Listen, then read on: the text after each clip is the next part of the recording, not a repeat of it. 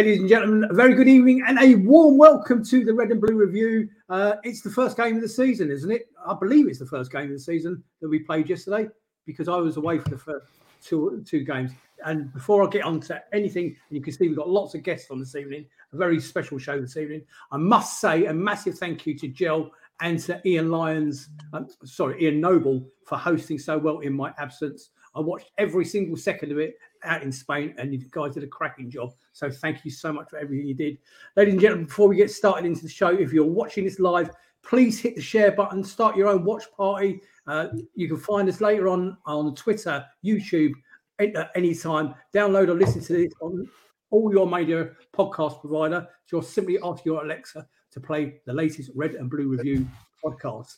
So let's introduce the team. We have a completely different lineup again tonight. Welcome, my wingman, Gel Holyoke. How are you doing, mate? Because I haven't seen much of you recently. I hope you're well, buddy. yeah, I'm all right, mate. I'm all right, just about. So uh, before we get on to the guests, and I'm going to do that in a second. Even I can see everybody in the chat. Good evening to you. Jill will be saying hello to you shortly. Uh, Jill, you've been gold digging today. How'd you get on? Silver, silver oh, and copper, no gold. It, ladies and gentlemen, I did, yeah, yeah. I've had, I've had, a, I've had a good day. Those of you who don't know, in his in his off time, in his downtime, and he doesn't get very much of it. Um, he does uh, metal detecting, and he's a very keen enthusiast. I take the piss out of him constantly about it, of course, okay, because it's my job. Uh, but he's very keen on it, so it's uh, and, and, thank you for everything you've done in my home over the last two months, buddy. My house is looking splendid because of you.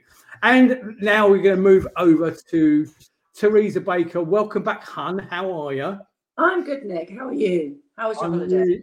I had a lovely time, thank you. I'm all rested. You, you, you can't see me white bits, okay? I'm not letting you do that. Okay. Um, Teresa, I see you behind you. you have got some. Um, uh, uh, thank you for your comments, Paul. I can see them in the, in the chat. Joe will read them out later on. Uh, Teresa, I can see you've got some very special guests with you. Introduce Teresa Kind. Okay, we're still talking.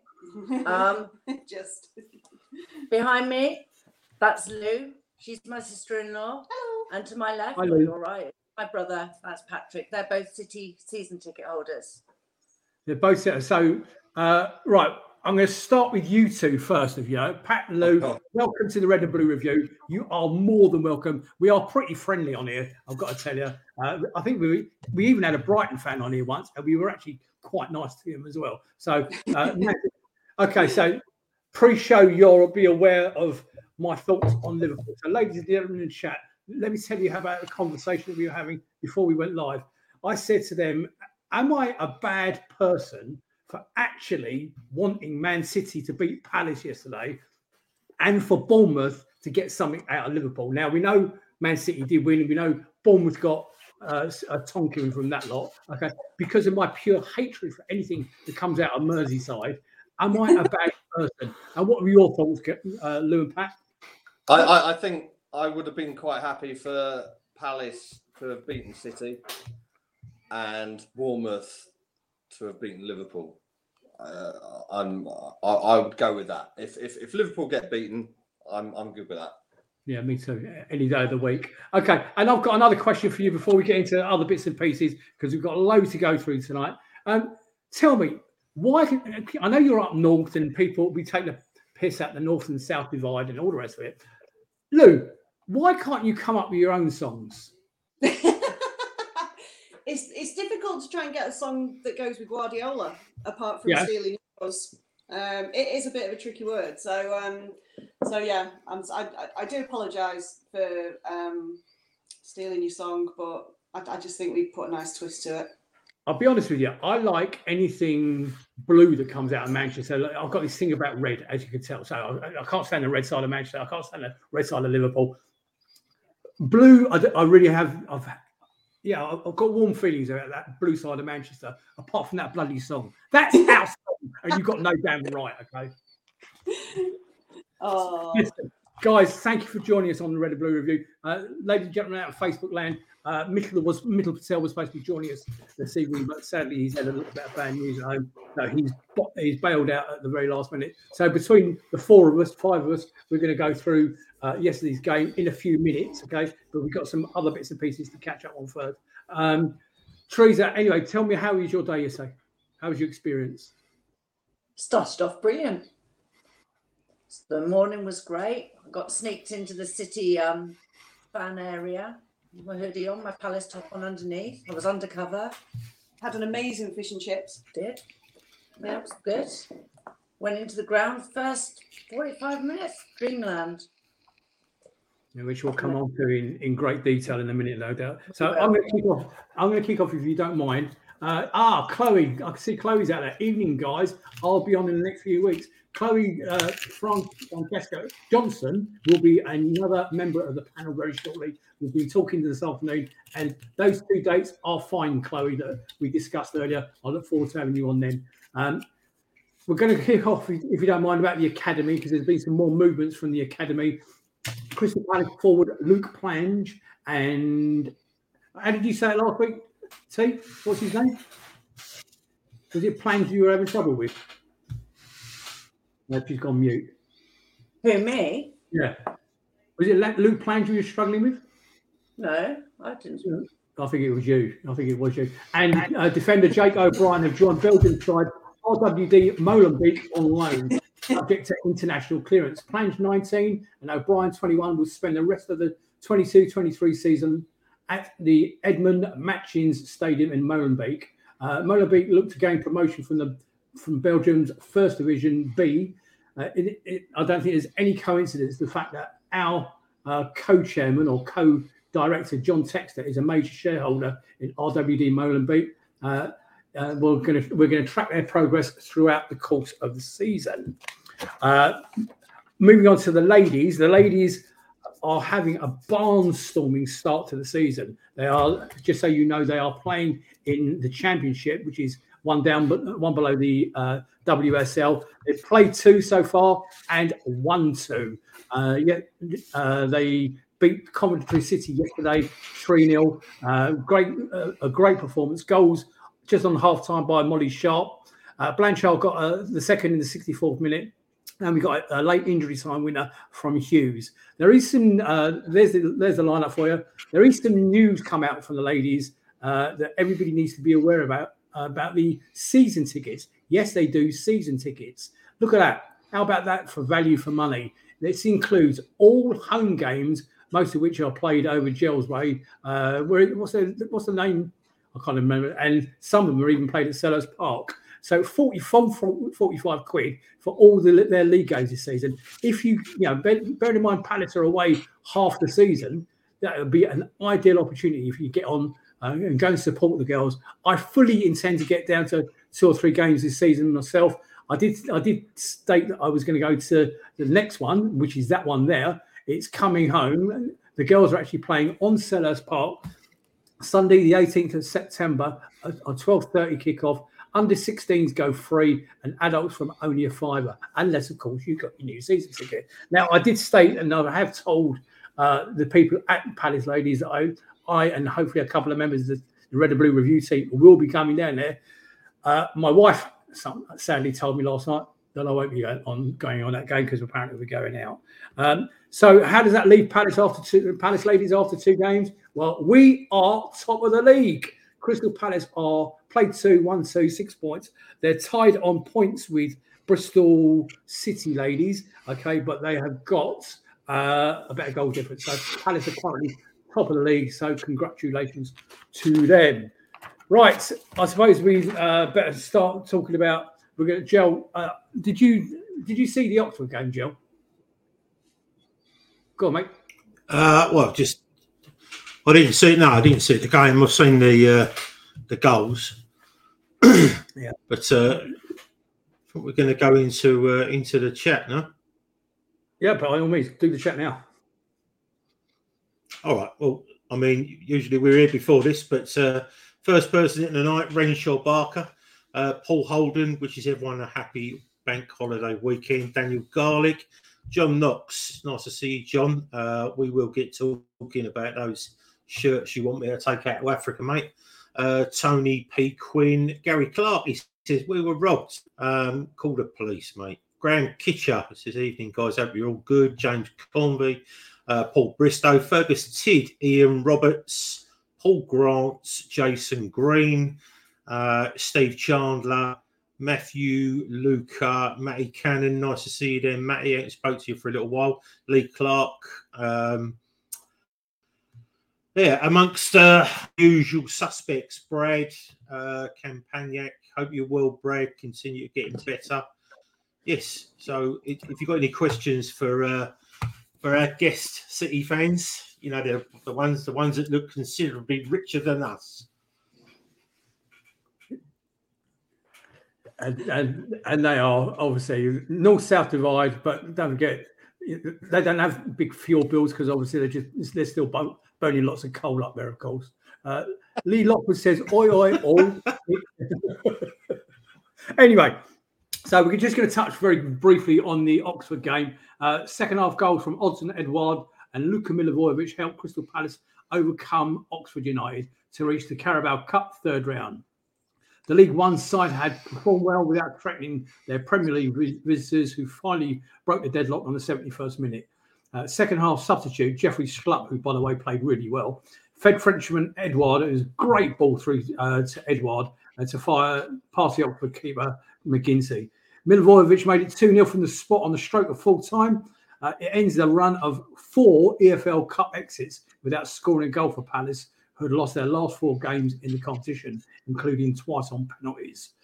So, how does that leave us then? So then, then the, the, we were looking for a nice, a decent draw, maybe Crawley Town, even even that scumbag club down on the south coast. What do we get lumber with? We got lumber with the Geordies up in Newcastle, an away trip.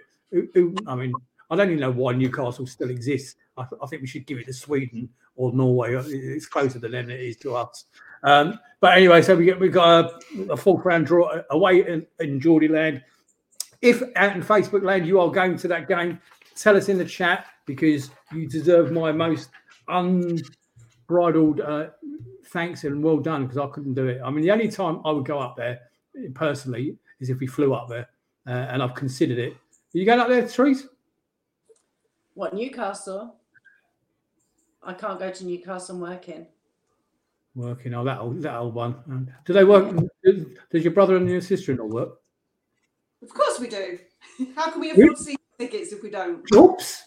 really? Jill's about to be sick, ladies and gentlemen. anyway, let's uh, let's get let's crack on with yesterday because I think you know it's, it's fair to say it was a game of two halves. Luce, could we start with perhaps the lineup, please? Uh, the the first change, well, there's only one change yesterday uh, to accommodate us going five at the back. Uh, you will see that Nathaniel Clyne came into the scene in place of the injured Zaha. Is he injured, ladies and gentlemen, or is he talking to somebody else? We'll come on to that a little bit later yes. in the show. You reckon, dear. Guaita in goal, Clyne, Ward, Andersen, Gehi, Mitchell, Ayew, Schlupp, Doucouré, Eze, and Edouard. And a little bit disappointing for me was that uh, Olise was on the bench. Uh, I thought with Zaha being out, there was an opportunity there for maybe Olise. I know he's still coming back from injury, but maybe that was an opportunity to give him a full full 90 minutes. Uh, Joe, your thoughts on the lineup, mate, please. Yes, strong lineup. Obviously, apart from Ayew, Olise's not, but um, you know. But anyway, um, just need to go back to to one thing. You, you keep saying um. Uh, the Palace players were were made to sort of explain their own their own names uh, a couple of weeks ago on social media, and he actually said his name is Gay. So G A Y pronunciation. You're going to need to go back to infant school. All right. The phonetics are G A Y E. All right. Gay, not G. Anyway, um, yeah, strong side, obviously, apart from for me, apart from Ayew. But uh, but yeah, it was a bit sad to not see Wilf there. But again, you know, behind the scenes, many of us um, didn't see lumps get kicked out of him last week, and then all of a sudden he's not playing. The, the you know the rumours I did say to you, I said to you weeks ago, this Gallagher thing, it was never dead. It was never dead. And I just think that we, I mean, a straight swap, I imagine, uh, what they would want for him, what we what we would want for Wilf. We're not going to get what we think Wilf's worth. Um, and it's the years have gone by where he was worth 70 million to us. He isn't worth 70 million now to us because we have players that can sort of play in his place as such. So um, yeah, I, I, I, immediately thought that that, that that, was the end of Will for us. I'll be amazed if he plays for us again. It can the only way that, that it won't happen if if this is true, which I think it is, um, is if uh, they can't agree personal terms. If he wants more than two hundred a week, um, but yeah, strong side. Okay. You know, uh, obviously, uh, ladies you've got to play your strongest side. Of course, ladies and gentlemen, Facebook, uh, we're going to, we are going to do the game. I am putting off the inevitable. I know we're going to have to talk about the game in a minute, and we will do. Uh, I need to introduce you, uh, Nigel Croucher, up in Newcastle. Oh, sorry, up in Sunderland. Sorry, Sunderland. Uh, Sunderland. Um, how you doing, mate? Doing fine. Yeah. So... We've got a bleeding North, North takeover here tonight. What's going on? Oh, just close the place. Anything north of Watford Gap, just close it. uh, Nigel, tell me, uh, uh, we've done the introductions and we're going to do the game in a minute. Thank you for all your work in the background. I really appreciate it. Nigel, tell us about your day today. I want to know, uh, for everybody's benefit, Nigel has been today to the Gemma Leaf um, charity football game between Crystal Palace and Hartlepool. The game the game is set up with Crystal Palace fans when we found out when we played them in the FA Cup for your benefit, Pat and Lou. Okay, we set that they, they set up uh, a big fund to help Gemma Lee, who is uh, the ma- the manager's wife, who's seriously critically ill with cancer. Okay, and she, we're helping her fund, her GoFundMe page, try and get. And we've got we got. I think we raised some. The funds are over ninety grand at the moment, but we the Palace fans in the space of forty eight hours raised over sixty grand for her for her treatment and the two sets of fans have formed a little bit of a bond. Uh, and today, it culminated in today. There's a charity football game again in Gemma's uh, name. Nigel, how did, how did they briefly? How did not did they go? It was a total success. Um, I say we, we couldn't completely fill the Palace side, so we did have some poolies take um, take our side as well. But, um, we played um, 30 minutes each way Okay. Um, Palace came out winning 5 3. Excellent. Um, and I say, sort of money wise, um, there, there, must have been, I think, over a thousand pound raised. Um, Barry Flint, who's the, the Palace lead on this, um, he had a Palace shirt that he put up for auction, and he he's saying it's an anonymous bidder, but he had a one-off bid of five hundred pound for a shirt. Really? So he just snapped their hands off. It. Well, he took that. So the closest bid before that was 150. Um, we had a raffle. I say one of our signed programs was one of the prizes. Uh, I say our, our very own uh, Rob Cranfield won that. So. Well done, Rob. I, I, heard that earlier in the day. Rob, I understand you won that uh, signed Steve uh, Coppell program. So good stuff, mate. I'm delighted for that. Yeah, Thank so I'll, I'll, give him that at St James's Park next Saturday when I see him there. Um, and I, I, reckon on the raffle they must have made five hundred pound plus, and they had two signed Hartlepool shirts, which the locals were bidding for. I think one went for seventy five, and the other one went for eighty. So, any members of the family there, Notch? Pardon? Any members of the family? My, my family. I took my my good lady wife. Gemma's family. Sorry, Gemma's family. No, they um they're having a family holiday. I believe it was Mallorca. And I say, Barry actually showed me a, a, video he received from Graeme Lee either last night or this morning, wishing everybody luck for today's match. He actually, uh, it was actually on Twitter yesterday, and uh, I commented on our behalf and said that we would be chatting about it tonight. So, uh, Graeme and Gemma, if you are watching this, on behalf of everybody at Red and Blue Review, I will send you a link to this show. We wish Gemma every every success in her treatment. Okay, and we are all rooting for her with our love. Uh, and I know that's going to be echoed by the entire team on tonight. Um, thank you for all your efforts on that, Nigel. That's that was great work up there. I'm really, I'm really chuffed we were represented, and I'm, I'm delighted. I suppose we better do it. So, uh, Man City inevitably ran out 4 2 winners yesterday uh, at the Etihad.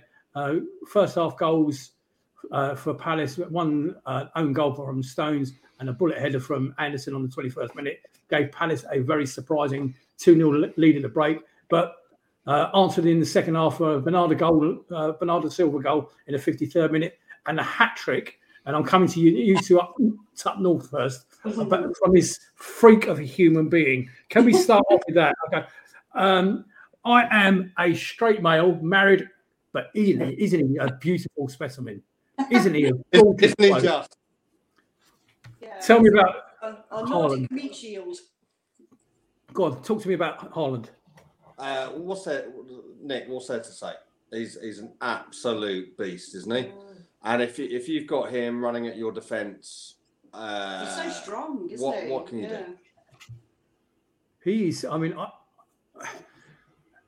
without boring everybody, we just had a new kitchen fitted, new TV up on the wall. And this morning I was watching the match of the day highlights, and I actually froze the picture. My missus was sitting in this chair, uh, looking at the TV screen, which is right there. I said, "Look at that!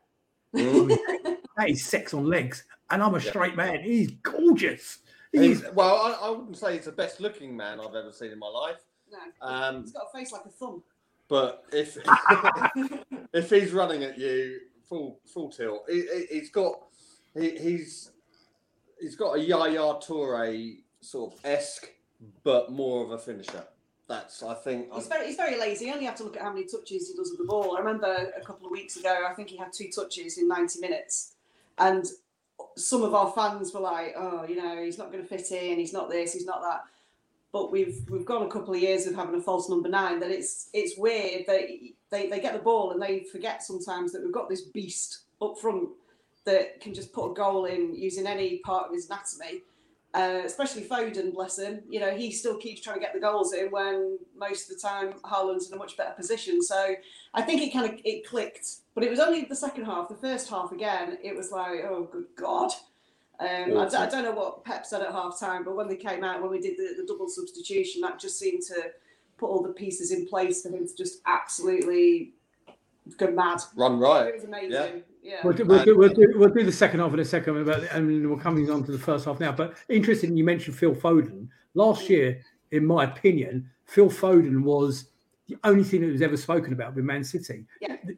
It was Phil Foden and the rest.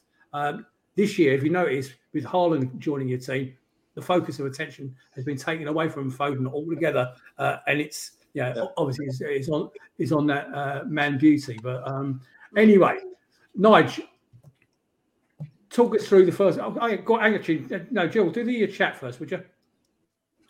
Before we do the goals. No, I don't want to. Uh, uh, well, just there's, two, there's one little bit in the chat first. Paul Bristow said he's travelling to Newcastle next week from Plymouth. It's a 92 miles. I just hope you're getting the train and not driving, because otherwise it will cost you a fortune. Um, the thing about Foden, he's he, he's football should, he should have a little bit of pressure taken. I think he's just signed a four-year deal worth two hundred grand a week. That's what I read the other day. I don't know whether that is true or not, but um, but he's rewarded for that fantastic season that he had, or you know, since he's been got into the first team. But the thing is, you know, it, it's not just the City fans that have done about Foden for ages. You know, he's a bit, pretty much a bit of a prodigy, and I heard his name mentioned a long, long time ago. Uh, he is he is definitely the the future. I'm telling you now for England as well. Um, but yeah, but if you if you if you can allow me to go in just before we start, um, I'll tell you what. Go to the because most of these comments now are about the red or red stroke yellow that that Haaland should have got the disallowed goals. Um, so yeah, go on, Nigel, take it away for the first goal. Yeah, um, well, I say I've only seen the highlights. I haven't had time to watch the full run back. But the first goal um, actually sort of came from uh, John Stones. Uh, he he put it in the in the back of the net for us. But I still think uh, we we would have gotten sort of a ball uh, toe on the ball, and we would have claimed that anyhow. So as a, as a, as a free kick uh, on our right, their left, uh, it seems to come off the back of who did we say pre-show it was? Kyle Walker. Kyle Walker came off Kyle Walker's back and just hit him on the knee and, and went past and went past the, the, keeper. He had no chance. I mean, before they before he even realised it got past him, he was in the back of the net. Uh, very fluky, very very lucky. But I suppose you know, I and the, the other thing we were talking about pre-show, ladies and gentlemen, Facebook land. When last did we score two goals from set pieces? I can't remember scoring uh, to uh, a single goal from a corner. I can't remember the last time we scored a goal from from a corner, but uh, yeah, that ball. I think it touched somebody else on the way in. I'm just looking at it now, uh, and then and then of course on very quickly uh, on the 21st minute we were 2 0 up. And talking about gorgeous, handsome men, uh, Al Yo, Joachim Andersen, uh, superb bullet header again from another as a uh, as a corner straight into the straight into the net. So, got you to uh, our guest. I'd like your your thoughts and what was said at that point behind the goal. Um, I, I, think I said to you, Nick. I, I, I basically run the uh, the Twitter feed for uh, the supporters club in Macclesfield up here. Uh, I think my tweet at, the, at, half time was awful, just awful. Uh, we fight to the end. Uh, come on, Blues, basically. And um, I, I, I was struggling to work out if City had actually even turned up. They were just lackadaisical they weren't on the money. They were just awful. Lou? No, in your opinion, what do you was it? Was it Pep's tactics in the first half, or uh, was it? It's just two, we had two shots on, on target and, and got two goals. I just thought Palace were too good, and I don't know whether maybe psychologically because they always whoop our ass uh, the past couple of years, home and away. Maybe that was at the back of the mind because even the um, the pre-match interviews that they did with Pep, it was all Palace are the only ones that have done this. Palace are the only ones, you know, who have come away with points. And Palace are, and it was Palace, Palace, Palace. And I don't know whether maybe the players came out thinking we're going to lose it again. Um, it's just a case of by how many. I mean, we had people um, a few rows behind us that left after 22 minutes, mm. And I've never seen. Game. Really? Yeah. Yeah. yeah. never seen that ever. And I'm thinking, good God, you know, it costs enough to go and watch the football without leaving after 22 minutes. But I think until T turned around and said that Zaha hadn't travelled, and I was like, thank God. I think that that was the tiny glimmer of hope that I thought, oh, you know, we might come away with a point if we're lucky. Um, but had Zaha played now, it, it, would have been another. You know, T always has to buy us dinner when uh, when we Palace beat us, and we've had a couple of nice meals over the last couple of years. So uh, this is kind of a bit of a yeah. But like seriously, he he he he turned around at 22 minutes and went I ain't watching this shit, and walked out. Really?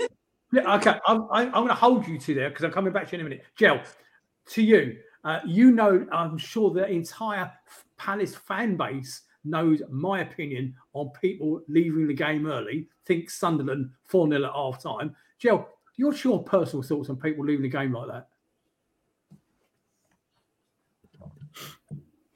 Well, you pay your money, you take your choice. Don't have to don't have to stay, do you? You know what I mean? It's um, but I wouldn't have left on 22 minutes. I mean, I might have left at, at half time. Well, I, I, wouldn't have left at half time, but I'm just saying, you know. But I, I have. I know you you you can leave in, but but I don't. I mean, I I don't know. No, I mean, I, I, for me, 22 minutes when you've got potentially the ball in the world I mean, you've got probably the best midfielder in the world, one of the best goalkeepers in the world. I mean, that's all you have got though. He's he's four of the best in the world, and you're paying about five, six million pound a week for that first team in wages. Um, but I, I, would stay there all day, every day. I mean, they, they, they were 2 0 down last week and drew 3 3. Always going to concede goals. If you go after them, you, you know, all you got you have to be is absolutely clinical. So it's it's as simple as that. But yeah, if you want to go 20, 20 some, I, I, I think that's a, a, a little bit um, pretentious. Sorry, Nick. I'm I'm really struggling to hear Gel, so I don't know if that's his connection. Oh, he's mute. Nick's on mute. Are you on mute, Nick? Nick, you're on mute. yeah, I, I was. Um, Pat, I'm going to ask you a question if you don't mind. Jill just raised a very good point, okay, that you are susceptible in defence, okay?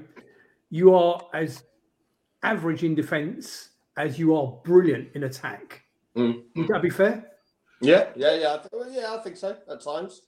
Um, okay, go although, on. Although Ederson has got the golden glove for the past two seasons, so we must be doing something reasonable, maybe. But doesn't that? I mean, look. Okay, let's pick up pick up on what you just said. Ederson's got the golden glove. Okay, doesn't that tell you about a weakness in front of him?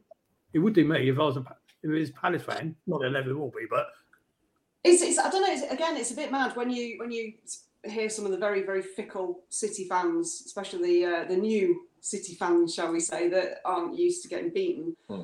They seem to just be laying into Ederson, saying he's not a great shot stopper. Um, it's because of his defence that we don't let in as many goals as we do. He just doesn't seem to be in favour at the moment with some fans, which is just bizarre because he's, he's still a amazing number one. I always th- I always thought you lot were strange up there, but that's it. That's, just about echo my thoughts. Right. So it really was a, a tale of two halves. While City support was celebrated at full time, Patrick Vieira and his players were left to reflect on what might have been after a gutsy first half display, bringing with bringing with organisation, stout defending, and some excellent counter attacking. Eze caught the eye with visitors and produced two wonderful deliveries, which they capitalised on slack defending. But, ladies and gentlemen, it should have been three. It should have been three. Lucy, a slide, please. And there it is. Thank you. Now, can we discuss this? Nigel, I'm going to come to you first because you haven't said very much. Now, the rules of the game are very simple. Uh, the attacking player mustn't interfere, mustn't have pass interference. Now, in my mind, in that shot there, the goalkeeper, Ederson, has rolled the ball and it's actually hit Edouard that obviously then direct, directly went out to Ayew. Ayew put it in the back of the net. Nigel, why was that goal disallowed? I don't know. I haven't a clue. That to me is 100% clear goal. Ederson just didn't have any spatial awareness of who was around him.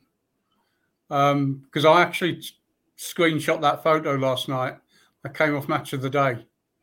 And if you let it run a second or two longer, you can actually see his hand releasing as he rolls the ball out. Um, I say VAR just had a mare. Completely. Lucy, Lucy, could you put Tony's comment back up on the screen, please? Um, from a VA, VAR point of view, there was no chance to intervene for the Ayew goal. However, if the ball was in the net before the whistle was blown, I'm not sure that it would have been overturned as the rule in question is open to interpretation. You're right. From a Man City point of view, why was that goal disallowed? Because I think you thought it was a goal. It, it, it was a goal. It was a goal. It was a goal. We we were literally sat behind the goal uh, when it went in, we thought we were 3 0 down. Uh, I, I don't understand how it wasn't given. As much as I'd like to sit here and go, it definitely wasn't, um, I can't do that. No, they got it wrong. I mean, they couldn't even agree on match of the day, could they? As to whether it was or it wasn't, because it depends on which angle um, they played it. So from from that angle there, it didn't look like, it, you know, he interfered with play and it was a legal goal. And yet from the front, it just looked like uh, the Palace player's foot touched his hand as he was releasing it, or just after he released it, like a split second after he released it. But yeah, no, we, we, we don't understand why it wasn't a goal. And and Nick, the, other, the only other thing I would would add to that is we were just as confused as everyone else, and none of the Palace players or the City players seemed to be bothered over it. They didn't. they didn't. They didn't, they didn't speak to the ref. They didn't none of the uh, uh, Palace attackers were like running up, going, "Well, why isn't that a goal?" Uh, the whistle was blown, the ball was put back, and play continued. And we was as as befuddled as what you guys were. You're on mute again, the referee from yesterday, Darren England, is actually a referee on Tuesday night against uh, who? Oh, uh, Brentford. Brentford at home. Uh, Brentford. So uh, we, the oh, Palace fans out there listening to this, we have a great opportunity to uh, tell Mr. England exactly what we thought. Joe, I'd like to know what their thoughts are in the chat, please, about the this. Nigel, coming to you next. All right, all right.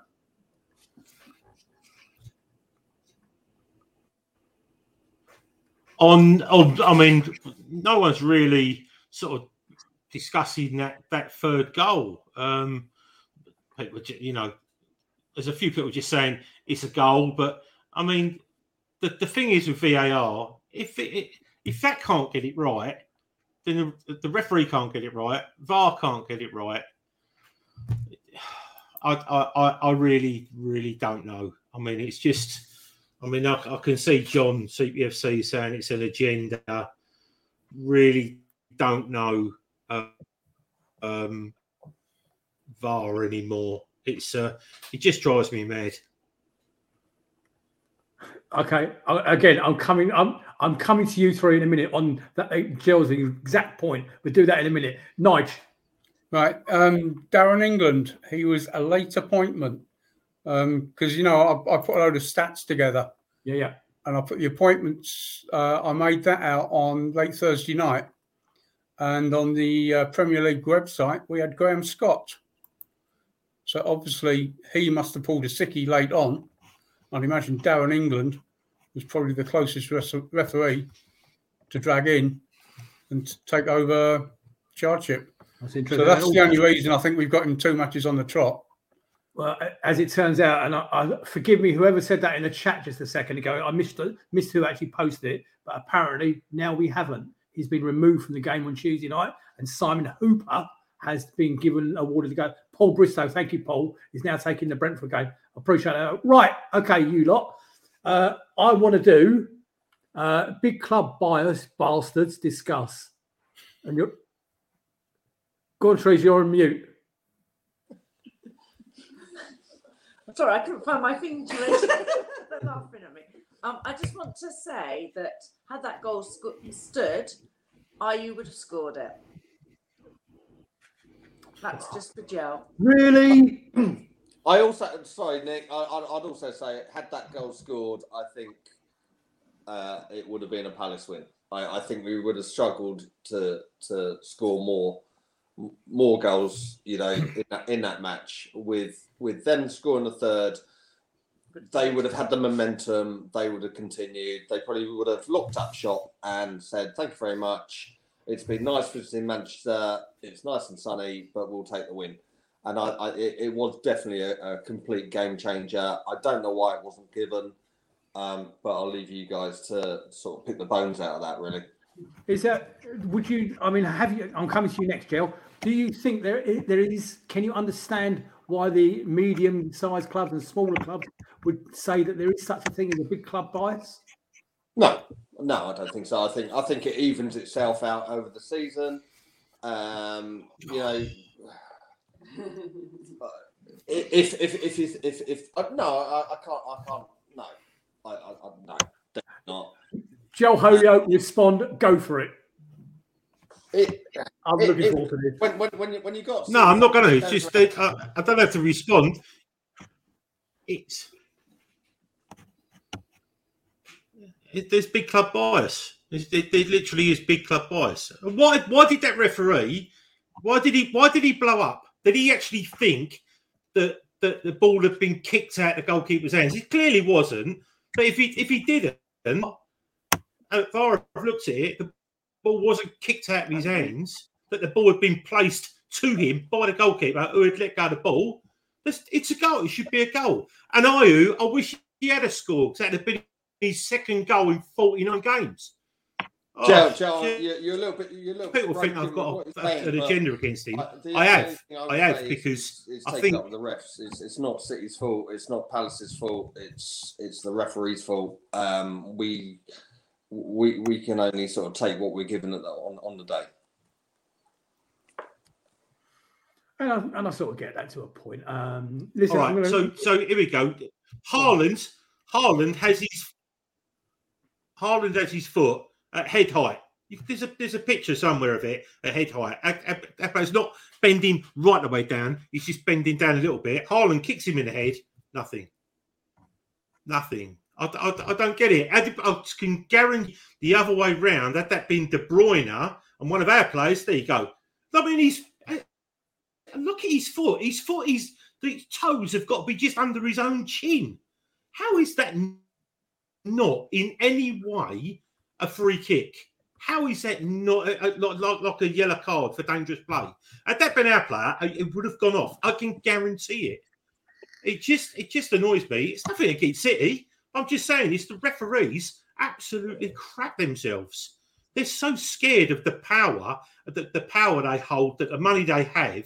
It's the same as same at Liverpool. It's the same at. I mean, look at Man United. They're absolutely crap these days, but because they've been a, a big club for the last twenty odd years, they're still they're still working on Fergie time. They are. They're still getting favours from Alex Ferguson, and we've been. We know that. We all know that we have been the victims of Fergie time of Ferguson when he's not even been. You know, the, the greatest thing was Ferguson hugging the referee before the 2016 15 minutes kickoff at the 2016 final, and that referee had a nightmare against us. I'm just. I know the big teams they can't see it, but when you see it the other way, I don't agree that it, evens itself out. But I mean, that's not. We're not here to to argue between ourselves about crap most of the time. Darren England should never, ever, ever be a referee. He is he is up there with that fat lad John What's his face who referees from the centre circle. Um, a, a, a shocking. He's a shocking referee. I'm glad he's been he's been replaced. Right, we're going to move on. Teresa, come to you. Nigel, I know you got your hand up. Um, yeah, all I was going to say is that incident with Haaland and Andersen happened down our side, like down where we were, towards the away supporter. And I have to say, in fairness, Andersen did actually, none of us that were in the away section actually thought that it was a red card or offence because Andersen did put his head quite far down. The pictures, the pictures are actually quite yeah, they kind of just don't tell the full story. You know, I've been delighted if Haaland got sent off. Happy days. We do. No. In, Did you see in, the comments on Match of the Day last night about Man United? Go on. Their, their triple handball, which no penalty was given for. Rolled down his arm, didn't it? Yeah. They reckon that was just try and make up for the uh, handball that we got against Villa last week trying to even VAR up. So if that's not big, I mean, again, if that's not big club bias, I'll be, I'll be yeah. staggered. Right. So uh, Haaland scored a 19th minute second half hat trick as the champions. Man City fought back from two goals down to uh, claim a thrilling Premier League victory over Crystal Palace. The visitors looked on course to win at the Etihad Stadium for the second consecutive season, the 2 0 lead at the break. Um, however, City's first effort uh, saw them reduce the arrears shortly after the break when Silva's shot was deflected in uh, off Crystal Palace defender uh, Jeffrey Schlupp past Vicente Guaita. And with the host now in complete control, Haaland took centre stage. The big Norwegian nodded in Phil Foden's cross and drew Pep Guardiola's side level and then prodded in Stone's wayward shot complete to complete the turnaround. Um, right, I'm going to over to you guys at the top north, okay, to discuss your second half of performance, if you'd be so kind. Um, everyone's talking about Haaland. I would prefer to talk about Bernardo Silva. what an absolute star! He he cut through the defence. Um, he he was he was an unsung hero, I would say yesterday. Um, but yeah, I mean, I think Mitchell going off was one of the turning points in the scores because Mitchell was immense yesterday. He shut down attackers. He was he played a brilliant game, and unfortunately, when he went off injured, um, it kind of all fell apart from there. I think. I haven't actually seen it, and your point's well made, too. Uh, I haven't actually seen any news this morning about the uh, severity of his injury.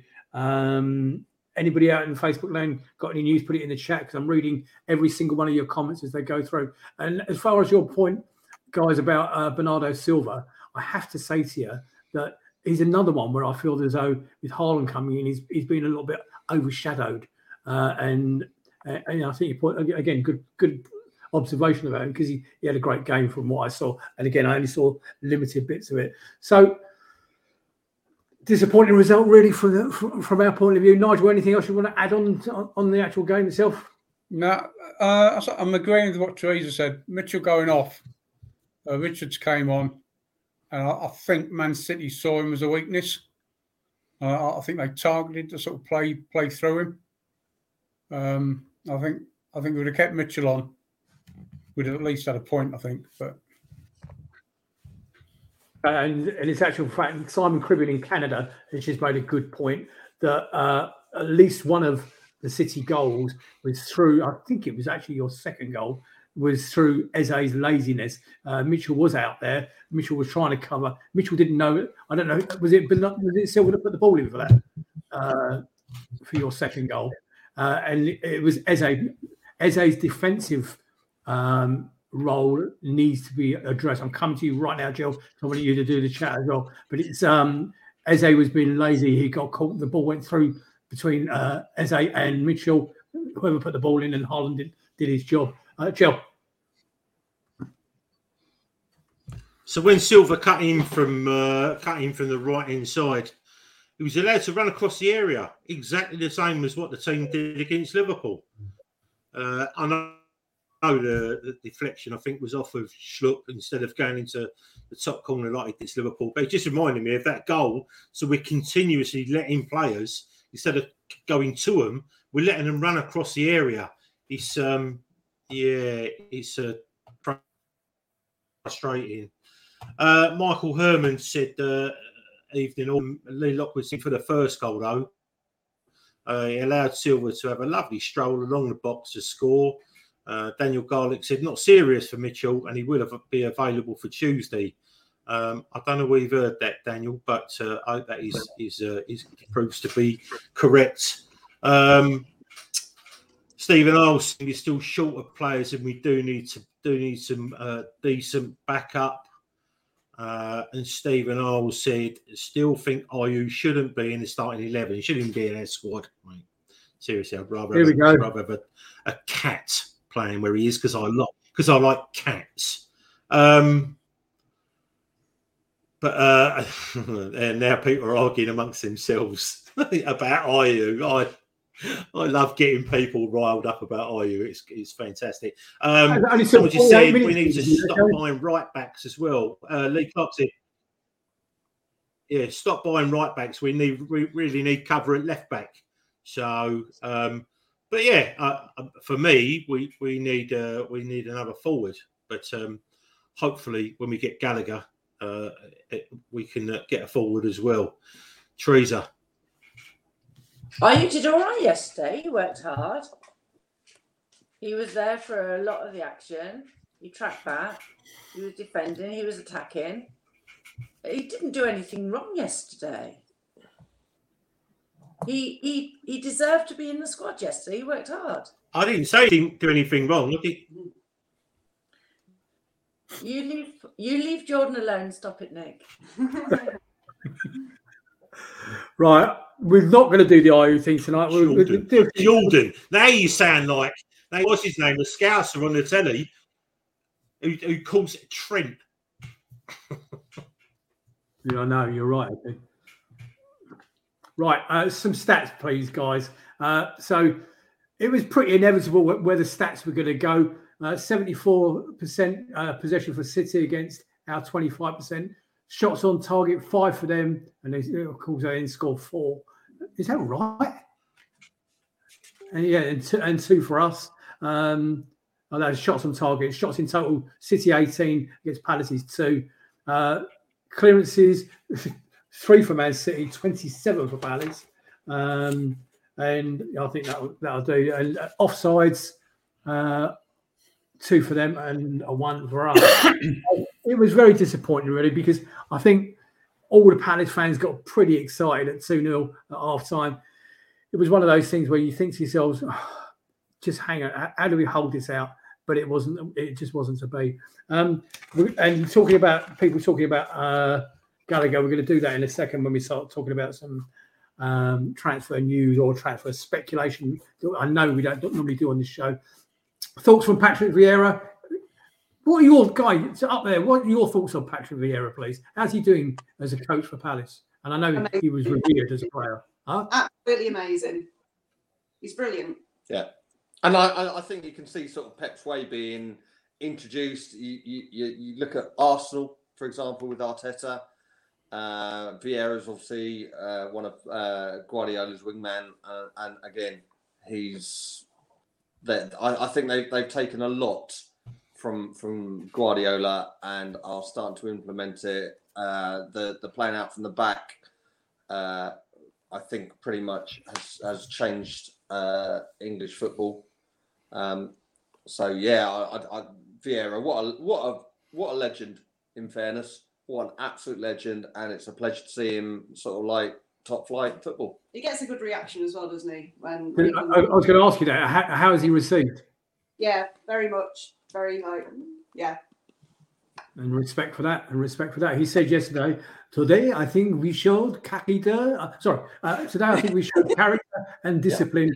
We can be we can be unlucky to go home with nothing. The first half was a, the perfect performance for an away team. Uh, and I think he's right. Notice he didn't mention the second half. What he did say in his post-match interviews was he was disappointed with um, everything we got right in the first half. We got wrong in the second half defensively. It's a bit like we were talking earlier with Man City. They're not great at the back, okay, but they are outstanding going forward. It all of that unravelled itself yesterday on on both subjects.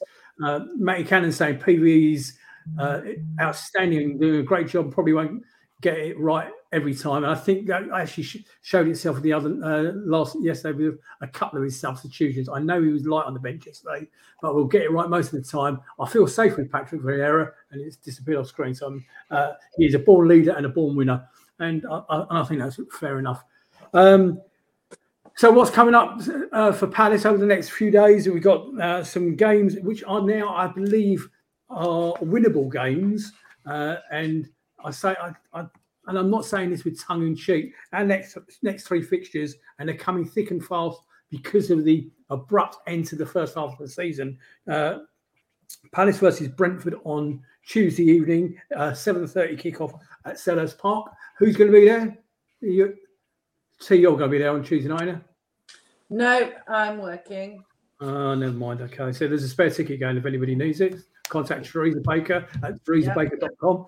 Okay. Uh, and then we are away at Newcastle, uh, and that is in the league as opposed to the uh, Carabao Cup. That's Saturday, the 3rd of September at 3 p.m. Another 3 p.m. kickoff for Palace. We're getting, they're coming thick and fast. And then the other one that's another home game that is in my opinion, really, really winnable. We are uh, on on the 11th of September at 4:30 in the afternoon. We are home to Man United. Now, everybody knows what I think about anything that red comes out of either Merseyside or Manchester. I think I've made that perfectly clear. Um, it, again, the way they're playing at the moment, that's a winnable game as well. I think that if I'm honest with you, the toughest game out of that is not Newcastle, is not Man United, it's actually Brentford. I think Brentford are they're very, very much an unknown quantity. Joe, your thought. In fact, actually, Joe, I'm going to put you on the spot. Nigel will come to you, and then Teresa. From the from those three games, Brentford home, uh, Newcastle away, Man United at home. How many points, please, Nigel? Collate this information because we'll discuss it in a few weeks' time. Joe. One. You think we're going to get one point?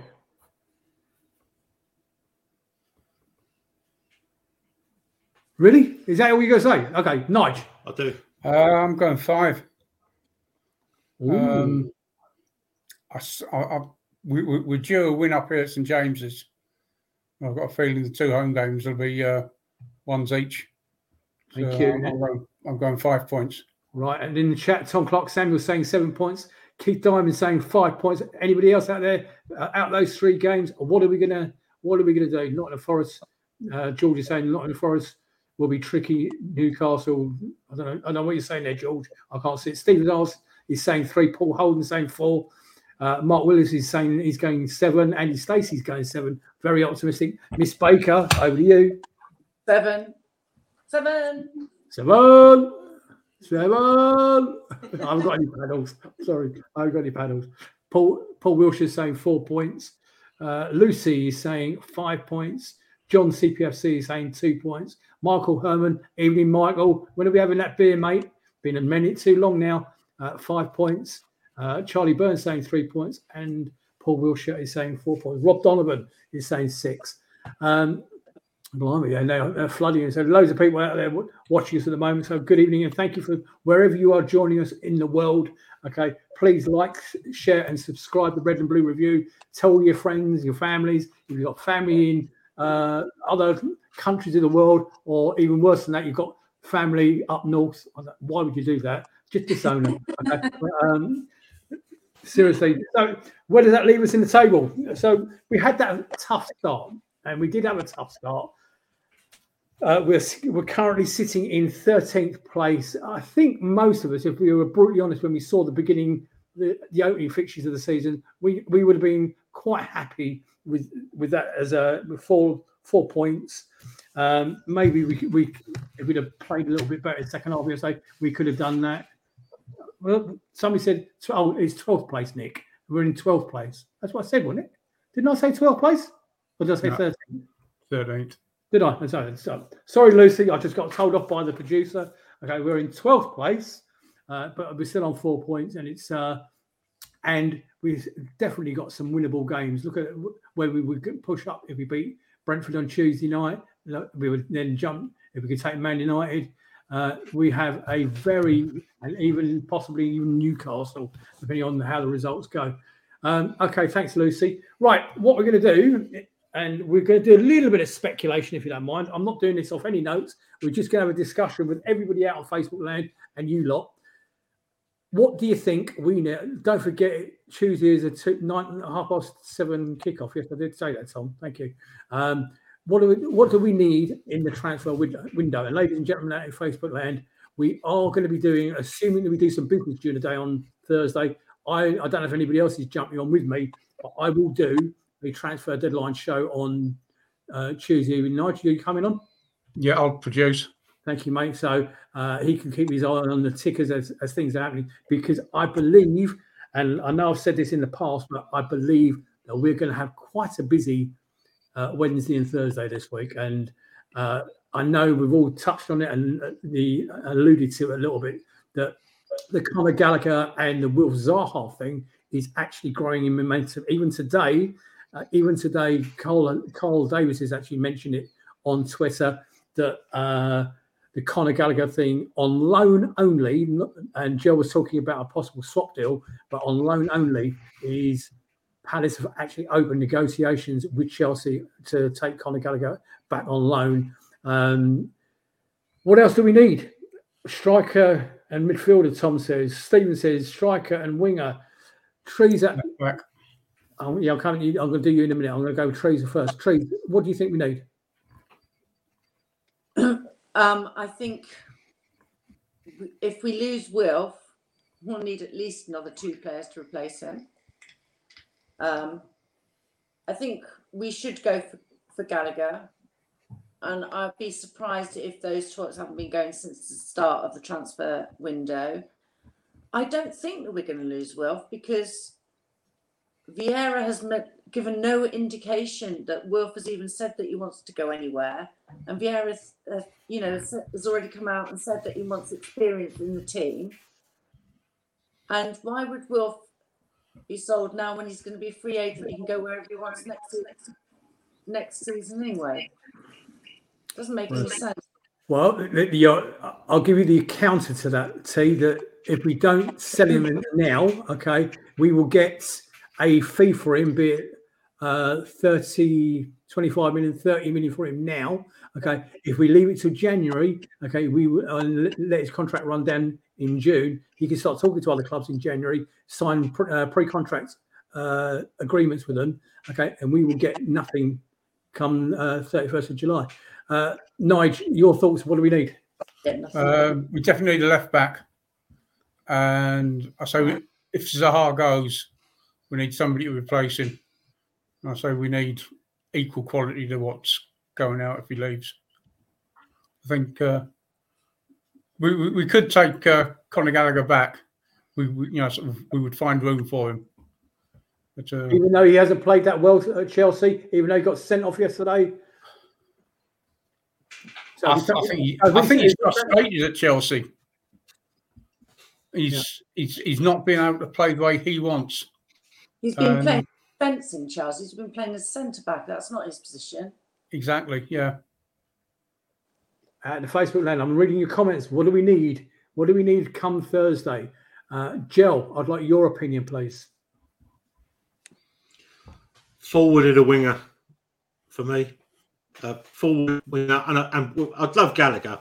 I really would love Gallagher, and I, I just think he, I just think he will come. I think I think he'll have a nightmare at Chelsea.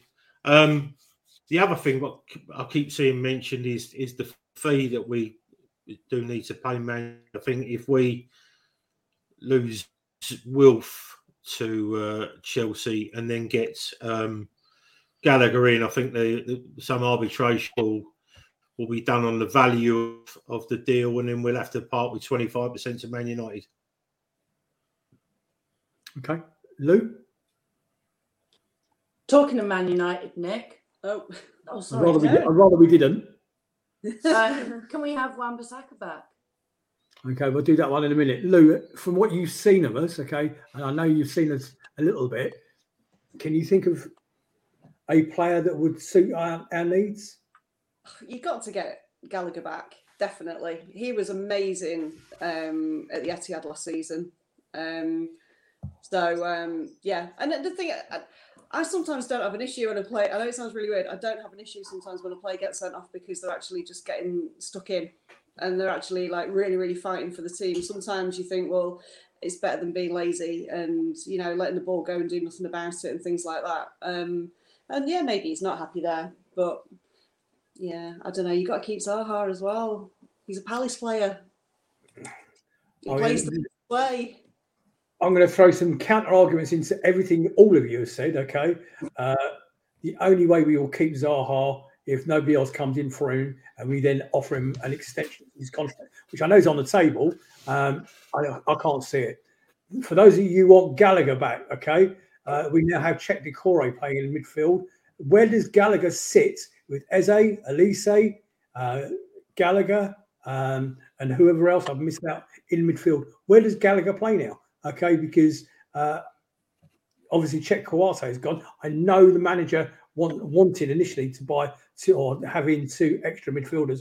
Well, he got one of them in Doucouré, um, yeah, Doucouré. I keep getting Cheick Doucouré and uh, Kouyaté mixed up, but uh, Doucouré uh, now he's in, and so therefore he still needs another one at least. Uh, the other bit of news coming out of the club today that uh, I and Joe, you may not be aware of this, and I know you're a fan, is that uh, uh, Feyenoord wants uh, your man back, Mr. Riedewald. Um, I don't think uh, Jairo Riedewald is in Patrick Vieira's plans. If I'm honest with you, he's keep, he keeps being left out, not just the first team squad, okay, but he's actually not in the match day squad either. Um, so I can see outgoings. We're going to need some outgoings to fund the incomings. Somebody just mentioned Sarr from um, Watford yeah, I know we're massively keen on him, massively keen on Sarr. Uh, the trouble is, he, he's after big bucks. Aston Villa pulled away because not only was he after massive bucks, but his own personal terms were colossal. Well, hang on a minute. Just wind your necks in. Those of you want Sarr, I think he's an outstanding player. He is technically going to be a Wilfried Zaha replacement in time when he's ready.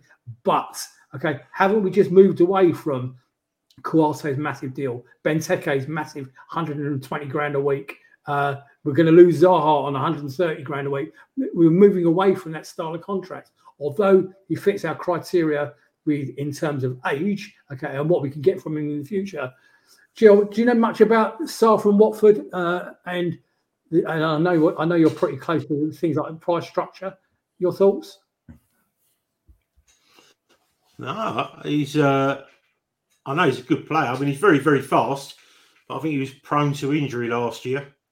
I know he scored a goal from the halfway line or in from in his own half in the last couple of weeks. But um, the the sort of money and wages that they're they're talking about for him now, I'm sure unless I don't know, unless we've got a cash injection coming from somewhere, we definitely can't afford him and Gallagher. So unless Wilf's on his way out, so I don't know. I really don't know. The bit about Jairo, I think Jairo's had was he had two or three years now to try and prove himself. He's, not being picked by by any of the managers, so it looks like you know he's got to go. So yeah, so uh, we've only got to wait another few days, haven't we? So yeah. And I think what we're going to do there is we're going to draw a line under that and say, yeah, let's wait a few uh, those few days.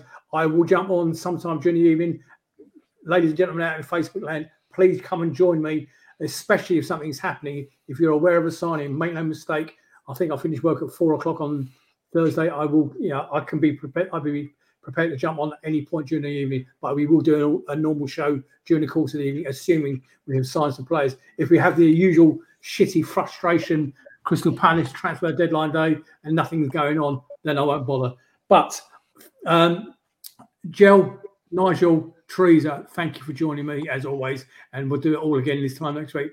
But most importantly, for Pat and Lou up to, up north, okay, go and put some fire, uh, some coal on the fire, okay, give it a bit of smoke. Can, can, can, I, mate, Nick? May I just say hello to Darren Fraser, one of your um, one of your fans. He's uh, a good friend of mine. I miss him loads, and uh, give, him, give him a wave. And when you've done that, you Pat, you need to go and walk the whippet, okay? Uh, put your cap on and all the rest of it. Listen, seriously, guys, I absolutely thank you from the bottom of my heart for joining us. You've been great fun, and I, and I knew you'd be absolutely natural. I mean, if anybody can talk as much as Teresa, I knew you'd be good, and you can. So, can I just well, Nick, um, is there any way that you can maybe send us a link um, for the charity for the the Fummy page, and then we'll of course. do we'll, it's on the bottom. On Twitter. Um, yeah, it's actually going through. It's actually going through on the screen right now. Fab. Yeah, we'll we'll put it on our, our, the city Twitter feed and try and get some cash as well. Do you know what? And, and, and, make sure make sure you tell them who it's from. Say it's from Man City fans, okay? Because what did happen, in all seriousness, and I'll just finish off on this. What did happen? It did snowball a little bit. I mean, Palace, I know, did a massive work on it, okay, and Hartlepool fans did massive work on it, but other fans from different clubs up and down the country started to get wind of what was going on, and they were jumping on, and the City fans did the same. All credit to you all, ladies and gentlemen, in Facebook land and wherever you are listening or watching on podcasts or in your ears. Please, please like, share, and subscribe. We will be back on Thursday, but we'll also be back again next Sunday. I don't know what the line is. On behalf of myself and this wonderful team in front of me, please take care, stay safe, and we'll see you again soon. Good night, everybody. Good night. Good night. Bye. Good night.